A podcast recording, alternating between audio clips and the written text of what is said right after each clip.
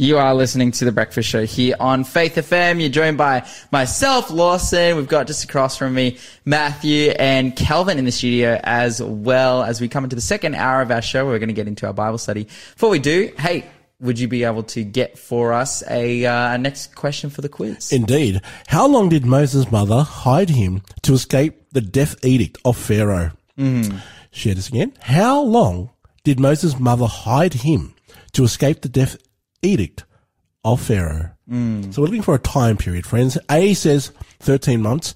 B says 10 months. C says 3 months. D says 7 months. Mm. So A, 13 months. B, 10 months, C, 3 months, or D, 7 months.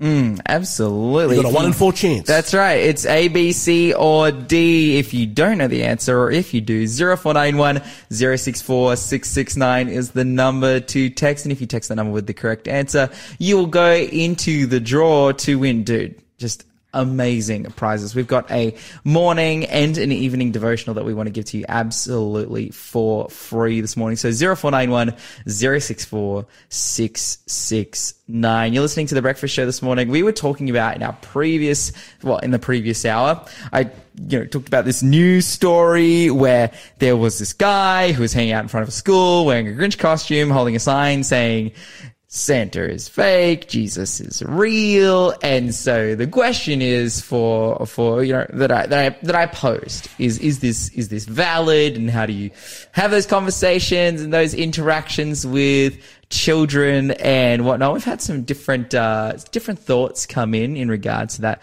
Have Karen who wrote in, we taught our kids that Saint Nicholas was a real person who gave presents to the poor, but they all but we we also told them that the presents on Christmas Day came from us and not from an imaginary Saint Nicholas, and that's that's actually a really good point. Is that like there is a historical Saint Nicholas who was generous, and like in I guess in his uh, in his way we can I don't want to say the word uh, maybe copy or imitate or or we give homage Memory. to those those stories stories and and we that theme of giving through Christmas absolutely but again because this is when it when it comes to Santa I think the difficulty of it is the secularization right. of that narrative and the the myth of Santa which I don't think is positive and well coming from the other perspective Michael writes and he says but wouldn't it be the bottom line that everything to do with Christmas is a pagan slash Catholic ritual, traditions of men, whatever happened to be in the world but not of the world. Was Jesus' birthday celebrated by the apostles or the disciples? What next? Halloween will be accepted too. Interesting, interesting point. Interesting point there. Do you guys have any initial thoughts on that one? I'll let you jump in, Kelvin. Well, I keep thinking the think tank. wait, we're pushing the buck here. It's like who's going to talk When first? Jesus was dealing with the Pharisees and Sadducees, I think mm. it was the Sadducees that didn't believe in second coming, I think, death, resurrection from the dead. The resurrection. Yeah, that's right. Yeah. Um, but Jesus told the story of Lazarus, a poor beggar, Ooh. right? Who he'd never actually destroyed their comprehension of that, but he drew an illustration how how ridiculous it was. Mm. Yep. Using their language. Using mm. their own language. Yep.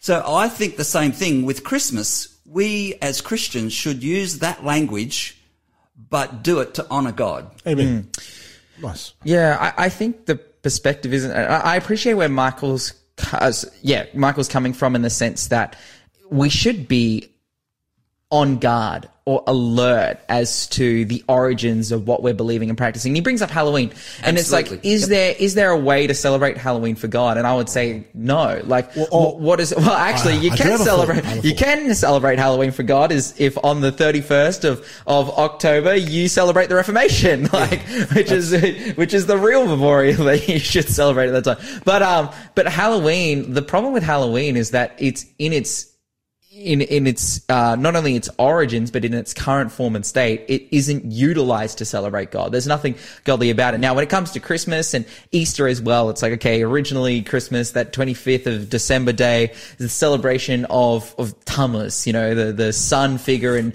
in ancient, ancient Near Eastern pagan religion. Easter, you know, the celebration of Ishtar, fertility rites, that's where the bunnies and the carrots and all that stuff, you know, comes from.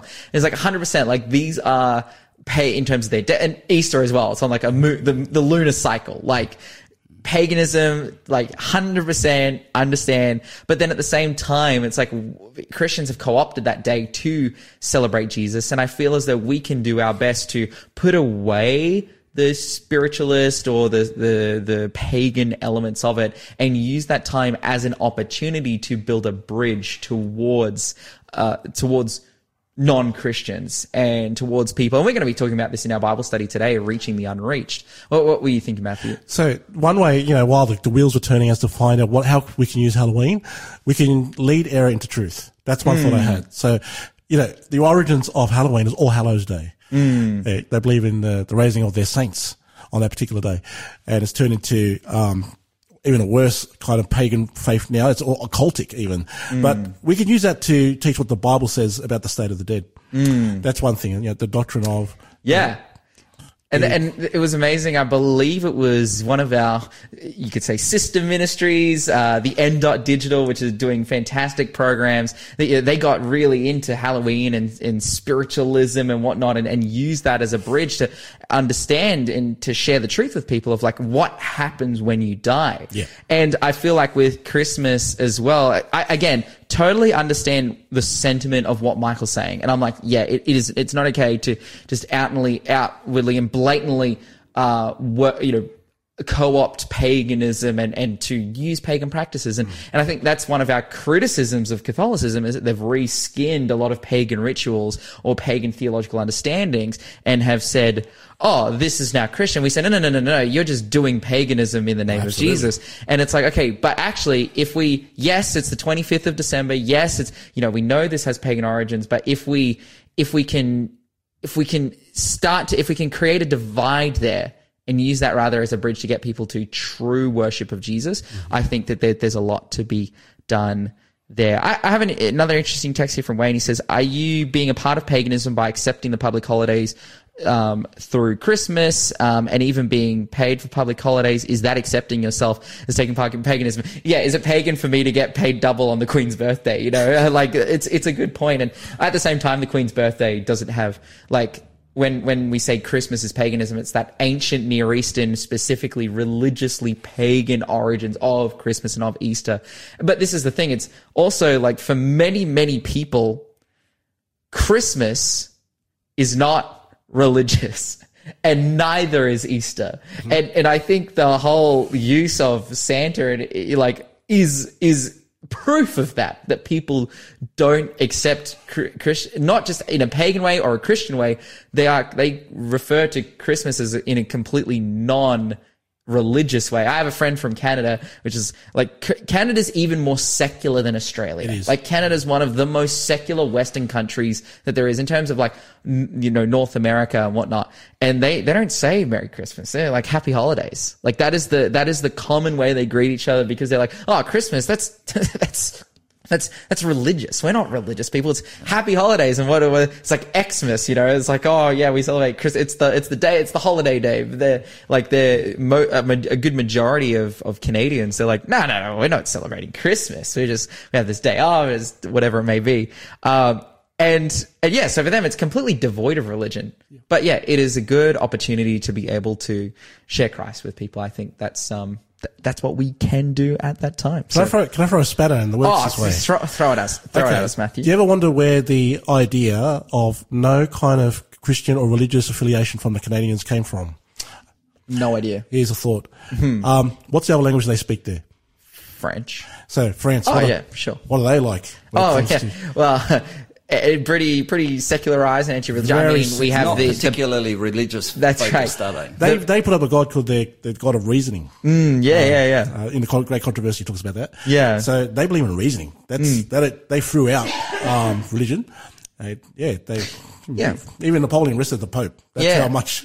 Well, yeah, it was very much the it was anti it was anti monarchy, and the monarchies of Europe at the time were very much you know colluding politically and religiously with the Catholic Church to further their political stronghold on Europe, and yeah, interesting history there. So yeah, very interesting. Also, just a general secularization that we see even here in Australia as well, moving towards and away from the Christian or the religious, you know, the religious nature of these types of holidays. But yeah, interesting. Oh man, we're just getting more and more text messages in that are really, really interesting, but we'll see. You're listening to The Breakfast Show. Connect with us on 0491 064 669. Hmm. Absolutely. Hey, we are going to get into our Bible study. We've got some more text messages coming in, but really want to open the Word of God. And I, I really want to open the Word of God because I believe today's topic, reading Acts chapter 17, actually gives us some perspective on how we can use something like Christmas to be able to share the gospel with people. So we're going to go to Acts chapter 17. One of my favorite chapters. Well, Acts is my favorite books. It's one of my favorite chapters in Acts. This particular section, 15, 16, 17, seeing the, uh, the, the exploits of, of Paul and the way that they, they traveled around at the time. And we are going to be observing the way that they interacted with the Athenians in the Areopagus. Now, I'd love to ask you guys, get some perspective on the history of, of Athens and of Greece here. What was the Areopagus and what was, what was going on in Athens at this time? What was it the focus of? What was the, what was the big, the big famous thing that Athens was known for at this time? And what did it proliferate and what did it share with the rest of the world? I, I commend that you're, you're older than me by a couple of years. Uh, the, the culture itself, the Greeks, um, celebrated the human body. Mm-hmm. And when they were performing at the Olympics, one way of upholding and honouring the human body was to exercise naked. Mm-hmm. yeah, sure. So that was one way of worship. um, the, and it, it's quite common. And even today, when you see Greek statues, it's quite common for you to see naked They're in or the bar? partially Yeah, naked. sure. Um, because that was one thing, one of the things that they revered and venerated. They upheld the beauty right. and form of the human body. They worshipped the created mm. rather mm. than the creator. and, and the perfection of it, wasn't it? Yeah. Yeah. Well, yeah, oh, man, I, I love this. So I, I did a class this year or this semester. It's, uh, you know, philosophy and ethics Yeah. and getting into the, the history of Greek thinking regarding the body and the nature and self. So the introduction to that you see very much like the first, like you had lots of naturalism, then leading up to the advent of uh, Platonian and or Plato and his philosophy, which Plato was a big subscriber to the idea of forms and that there was basically two worlds going on. There was a world of form and there was like the natural world. And the world of form is where everything was perfect. And he put God up into the world of form. But in the world of forms, there was the perfect horse and there was the perfect body and there was the perfect tree. And there was, in this world of forms, there was the perfect, you know, mathematics and the per- perfect this and the perfect that and the perfect sand. idealism. That's right. A form of idealism. Then you had uh, Aristotle come along, disagree with that in a sense, like, hey, the world can be understood by the observation of things around us. Then, you know, by the time we get to this point, and you can see this in the story of the way that, uh, that, you know, Paul, the people that Paul is uh, interacting with when we read in verse 18 that he comes upon Epicureans and Stoics and whatnot, particularly for Epicureans, uh, they more, they very much denied spiritual reality in favor of a physical reality. And again, the celebration of the physical body, as you said, um, and the potential of you know the, the the natural world and the natural order around us, and they yeah just completely denied uh, uh, Stoicism as well. Uh, Stoicism particularly really denied the need of an afterlife. They were like, oh, this is all that we have, and and whatnot. And they were so that all being said it actually really made them opponents to the idea of resurrection because they really believed in the cycle of life and death and they they but in terms of it as a, as a cycle they didn't the cycle that they understood wasn't in the same way as say the Indians who believe in reincarnation and whatnot. They're like it's a cycle that actually comes to an end. For like everyone dies and that's and that's it. And so they're like oh the the concept of resurrection that wasn't a thing for them. Now, Plato, he was very much pro immortal soul, uh, very much pro, you know, that kind of idea.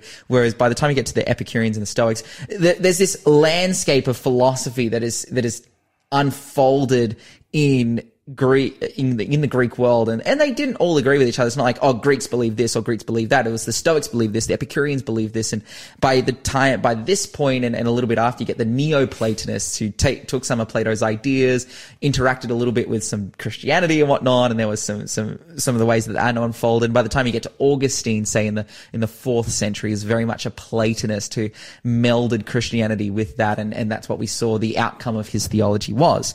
So you've got this landscape of philosophy and the way that it affects religion. A very, very interesting history. But then Paul shows up and he interacts with these guys. Let's pick it up in verse 16. If you can get that for us, Matthew. Let's start by just getting 16 and 17. Gladly says this. Now, while Paul waited for them at Athens, his spirit was provoked within him when he saw that the city was given over to idols. Mm.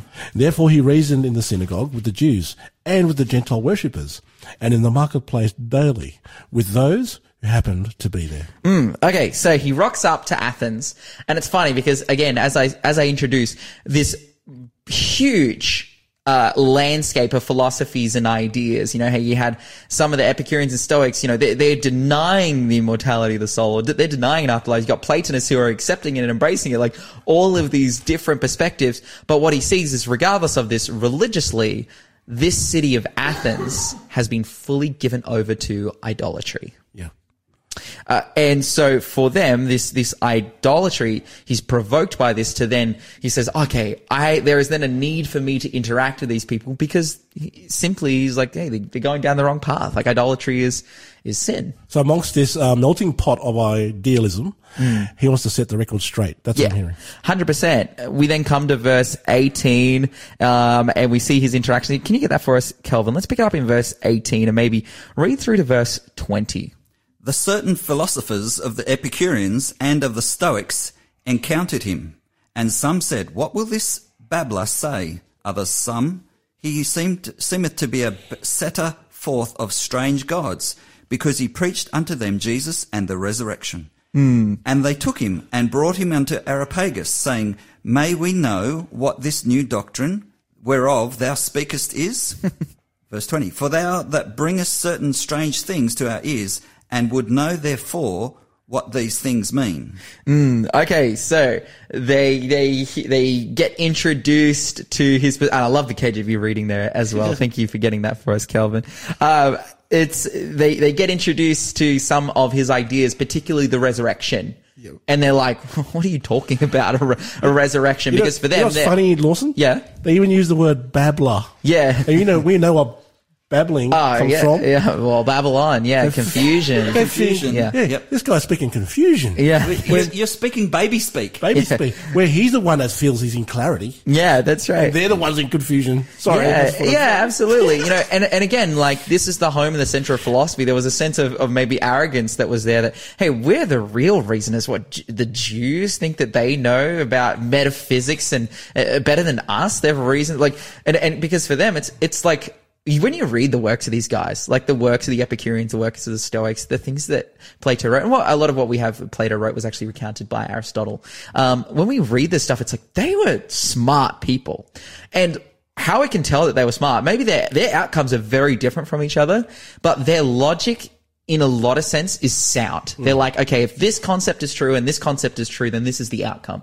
They were very sound reasoners and they're like, okay, you know, we have different ideas, but you're a Jew. Like, you're a, how can you come here and expect to convince us of your doctrine through your reasoning? And they're like, who, who is this Babylon? And particularly because they all disagreed with the resurrection from different perspectives. Like, from the Platonian perspective, they're like, we don't need a resurrection of the body because the soul is immortal and it's in the world of forms. For the Epicurean and, and potentially the Stoic as well, they're like, we don't need a resurrection because the, there's no, there is no immortal, like, there is no immortal soul. Like, there is no, that, that you die and that's it. And that was actually a big motivation for lots of Epicureans and Stoics. Even their, their, their philosophies were different, but there was some intersection between them. They kind of rose up at a similar time. Was the whole idea that uh, particularly for Stoics. They're like one of the motivations of their doctrine was to to not believe in a resurrection or an immortal soul or anything like that. Was to just live life to the fullest and not be worried about death. They were like, stop worrying about death. Just do what you can. Just, just live your best life. And they're like, so we have reasoned this to the point where we have no room for a resurrection. What are you talking about, Paul? And so then they're, they're like, okay, we got to get this guy to the Areopagus, maybe for him to get shut down, like by the, by the real philosophers here. You're listening to the Breakfast Show podcast on Faith FM. Positively different. Hey, let's uh, jump into our final quiz question for the day. Yep, exactly that, uh, Brother Lawson. The final question is this. Those that received the gift of tongues were able to do what? According to Acts chapter 2. So those that received the gift of tongues were able to do what? According to Acts chapter 2. Absolutely.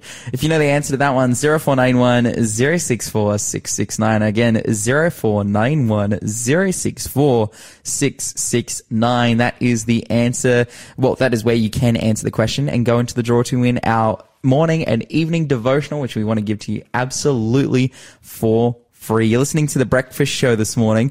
Jumping back in getting into our Bible study, talking about the, the, the, the, the battles that were going to take place at the, you know, during the Areopagus, this place where they would come together. Well, this meeting of discussion that they would have, I believe it was on Mars Hill there in Athens. Do you want to pick it up, Matthew? Verse 21. And let's, well, verse 21 here, it just says, all the Athenians and the foreigners who lived spent their time doing nothing but talking about and listening to the latest ideas. Like that's, that's what the Areopagus was all about. It was like all the philosophers would get together and explain their reasoning and the ideas and the outcome. And now Paul is seen as one of these foreigners, this, this Jew from Judea who is now in this area and has the ability to share with them his idea. Now, do you want to pick it up for us? Let's read 22 and 23. Absolutely. And 22 and 23 says, Then Paul stood in the midst of the Areopagus and said, Men of Athens, I perceive that in all things you are very religious. For as I was passing through and considering the objects of your worship, I even found an altar with this inscription, To the unknown God. Therefore, the one whom you worship without knowing, him I proclaim to you. This is such an interesting passage. Look, look at what Paul's doing here. Is this, could you say that this is a form of, of paganism? Is like, is, is, is Paul saying, Hey guys, I'm going to proclaim to you that, you know, that you're pagan, you know, you're, the, uh, is Paul uh, Uh, co-opting paganism to be able to make his point? I think what he's doing is, is using paganism or maybe their pagan understanding as an illustration to lead them to Christ. Absolutely. A segue. It leads into it. Yes. Yeah, that's right. But the reason he's doing this is wh- the question is like, well, what is this unknown God? And he goes on to explain to them what it is. But the reason there was an unknown God there is because in Greek paganism, uh, mixed with Greek philosophy. Like they would have Zeus and they would have all these gods that, you know, and they would represent, uh, you know, they'd have Mars and it was the god of war and they'd have this god and he's the god of passion and lust and this and this and that and the other. And then, you know, more ancient Near Eastern paganism also had gods of, uh, you know, the fire and gods of the cliffs and the mountains. You know, there was slight differences and variations, but they had this, these sets of gods. But again, with Greeks being philosophers, they quickly realized that despite their ability to say that there were gods who were responsible for these particular things, there had to be some god that came before them because the naturalists of Greeks, which is the pre-Plato era, they realized that all of these different things operate within a set of rules. There is a set of rules that govern nature. There's a set of rules that govern how fire works and how fire interacts with water and whatnot. And then so if there's a fire god and a water god, and it's like there are all these sets of rules. There has to be a god that we don't know or understand or haven't personified who basically puts into order all of these different things, who is above every other god. And that was the unknown god. Like they were like, oh yeah, Zeus does this and these, this." but there has to be someone before them, right? They thought it, thought about it from a cosmological point of view. There's like there has to be someone who causes all of this. This is like two and a half thousand years ago. Like these are conversations that we're having in, i about cosmology and in, in uh, philosophy today. But two and a half thousand years ago, they were wrapped up in these conversations of cosmology. Where does everything come from? They're like, there has to be some cause of this, and it's the unknown unknown God. And that's exactly the function that Yahweh of the Bible serves in. And Paul recognizing this, he says, okay, I'm going to use this as a segue to be able to proliferate and to share the gospel with these people. Let's uh, let's read about what he says. Let's pick it up, Matthew, if you can get that one for us. Yeah, gladly. It says, God who made the world and everything in it, since he is Lord of heaven and earth, does not dwell in temples made with hands. Now, nor is he worshipped with men's hands as though he needed anything, since he gives to all life, breath, and all things. And he has made from one blood every nation of men to dwell on all the face of the earth, and has determined their pre-appointed times and the boundaries of their dwellings, so that they should seek the Lord in the hope that they might grope for him and find him, though he is not far from each one of us. For in him we live and move and have our being. And some of your own poets have said, for we are also his offspring. Therefore, since we are the offspring of God and we ought not to think that the divine nature is like gold or silver or stone, something shaped by art and man's devising. Truly, these times of ignorance God overlooked, but now commands all men everywhere to repent. Mm. Go, go to the end. Yeah, yeah. Just get to us verse thirty-one. If you 31. get that. Yeah. So, and because he has appointed a day on which he will judge the world in righteousness by the man whom he has ordained, he has given assurance of this to all by raising him from the dead. Hmm. Okay, perfect. So this is the message that Paul preaches here. And basically says, this God, you don't know who he is. There's, he's not personified. And I'm sure, like seeing, he found an altar with an inscription. So maybe there was a depiction of that God or, or whether it's just the altar in and of itself because he's unknown. Paul uses this to say, okay, the God that defines the boundaries of every other God, every, everything that we do, that defines the boundaries of our living. He says, you know, all nations come from one blood. Where does that one blood come from? Where does this offspring come from? It comes originally from God, but from Yahweh. Uh, and then uses this ultimately to, to share with them that, hey, what you guys have been searching for and seeking for, both through philosophy and religion, an origin to life and an origin to, to why, and a reason as to why we are here. We've, we've got it. You know, it's kind of reminiscent of what Jesus said to the woman at the well. Like, in, in Samaria, you guys don't know what you worship. You know, salvation is of the Jews. We, we know what we worship. But lady, I tell you, what does he say? He says, Time is coming. Time is coming. When you shall neither worship here nor in Jerusalem, but all over the world and in spirit and in truth. And this is a reflection of that, you know, coming up, seeing, okay, there's a, there is a, a, a goal open here or there is a wedge open here for Jesus to come in. He's like, guys, I have spirit and truth to share with you. It's powerful. Again, our topic for this week, reaching the unreached. And these were at, ti at current unreached people. The people of Greece were an unreached people.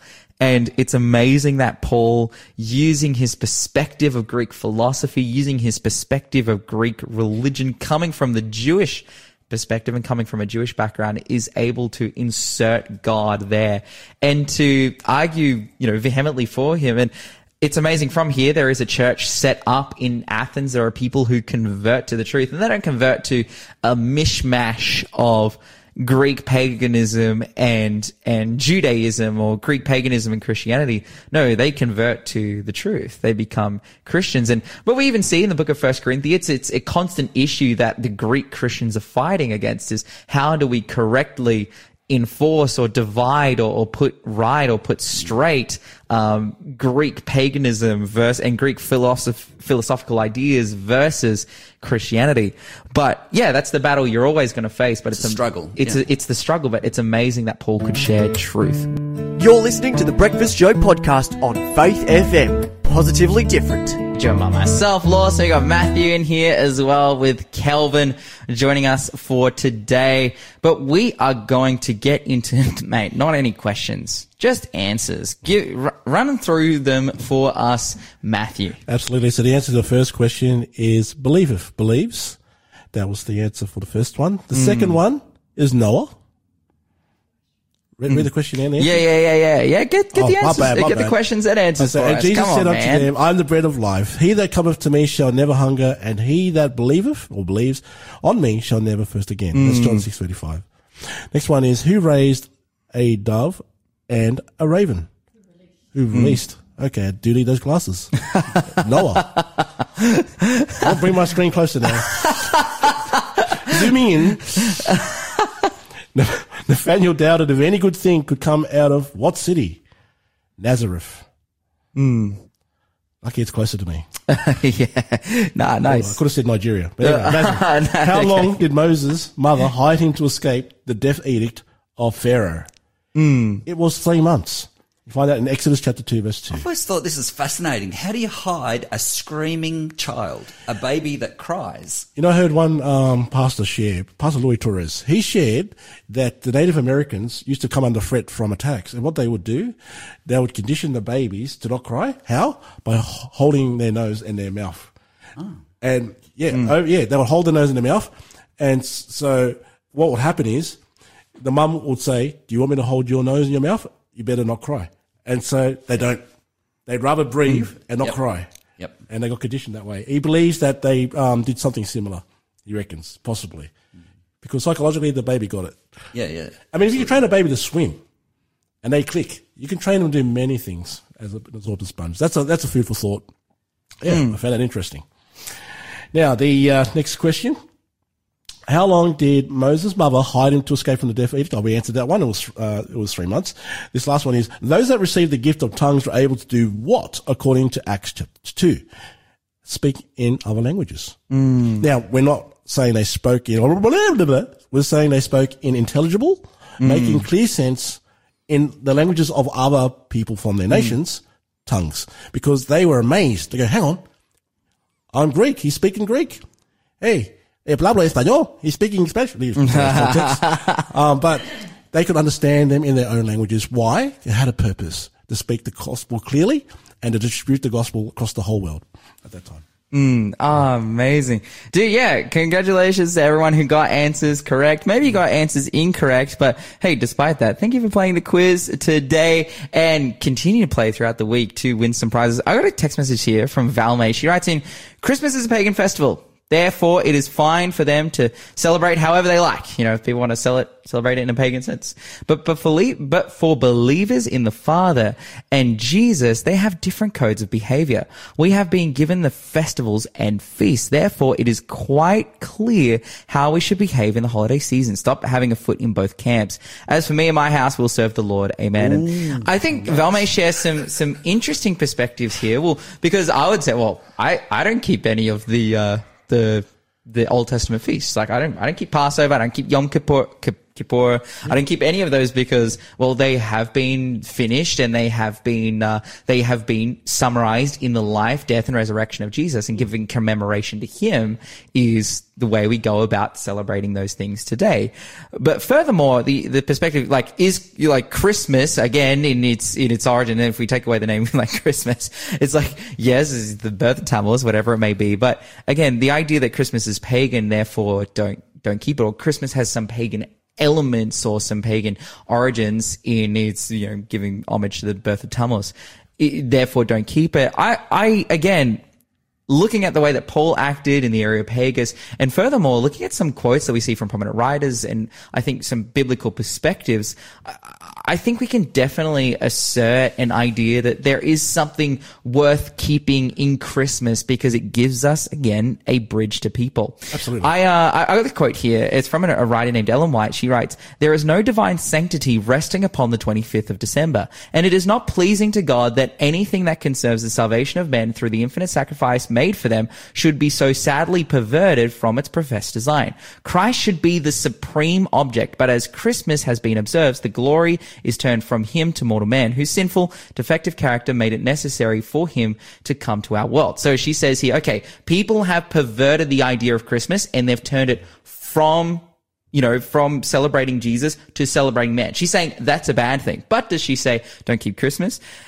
We continue on. She says, Jesus, the majesty of heaven, the royal king of heaven, laid aside his royalty, you know, laid aside his throne, everything to come to the, you know, to give us aid that is divine. Um, he clothed his divinity, humanity. Um, he came to us in a powerful way. I'm just kind of summarizing what she's saying here.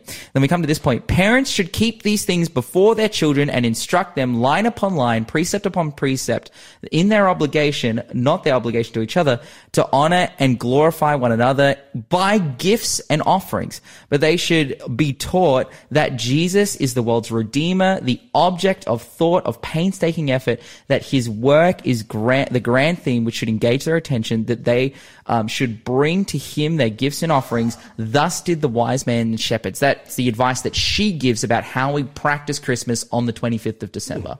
So her perspective is like, yeah, it has been given to mortal men. There, there, there is these pagan elements that are drawing people away from God. What can you do? Oh, well, during that time on Christmas Day, you know, with your children, interacting with your household, use that time to bring, bring people to a knowledge and a love of Christ. Amen. I'm like, amen. Like, that's exactly what I want to do. Uh, you are listening to The Breakfast Show this morning here on Faith FM, and you are joined by myself, Lawson. We've got Matthew in the studio, as well as our good friend Calvin joining us. Calvin, how has time been here this morning? You enjoyed it?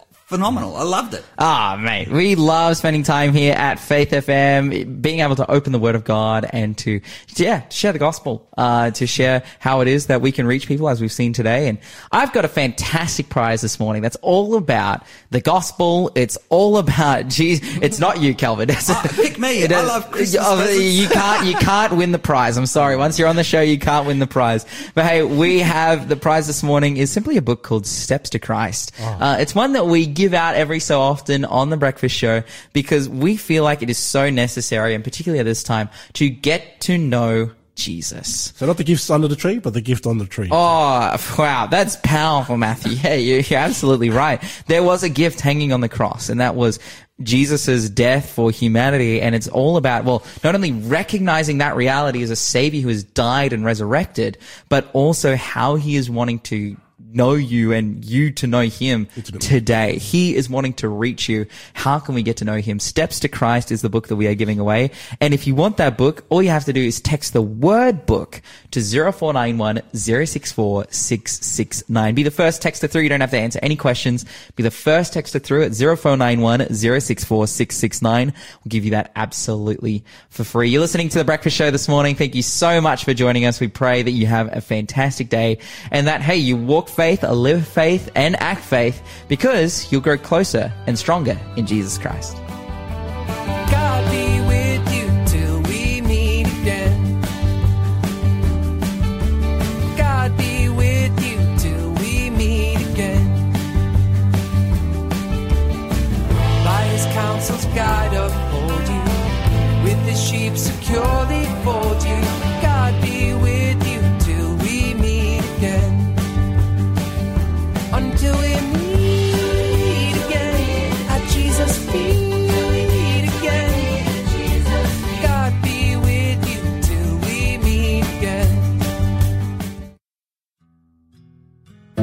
For being a part of the Faith FM family. Join our community on Facebook or get in touch at 1 800 Faith FM.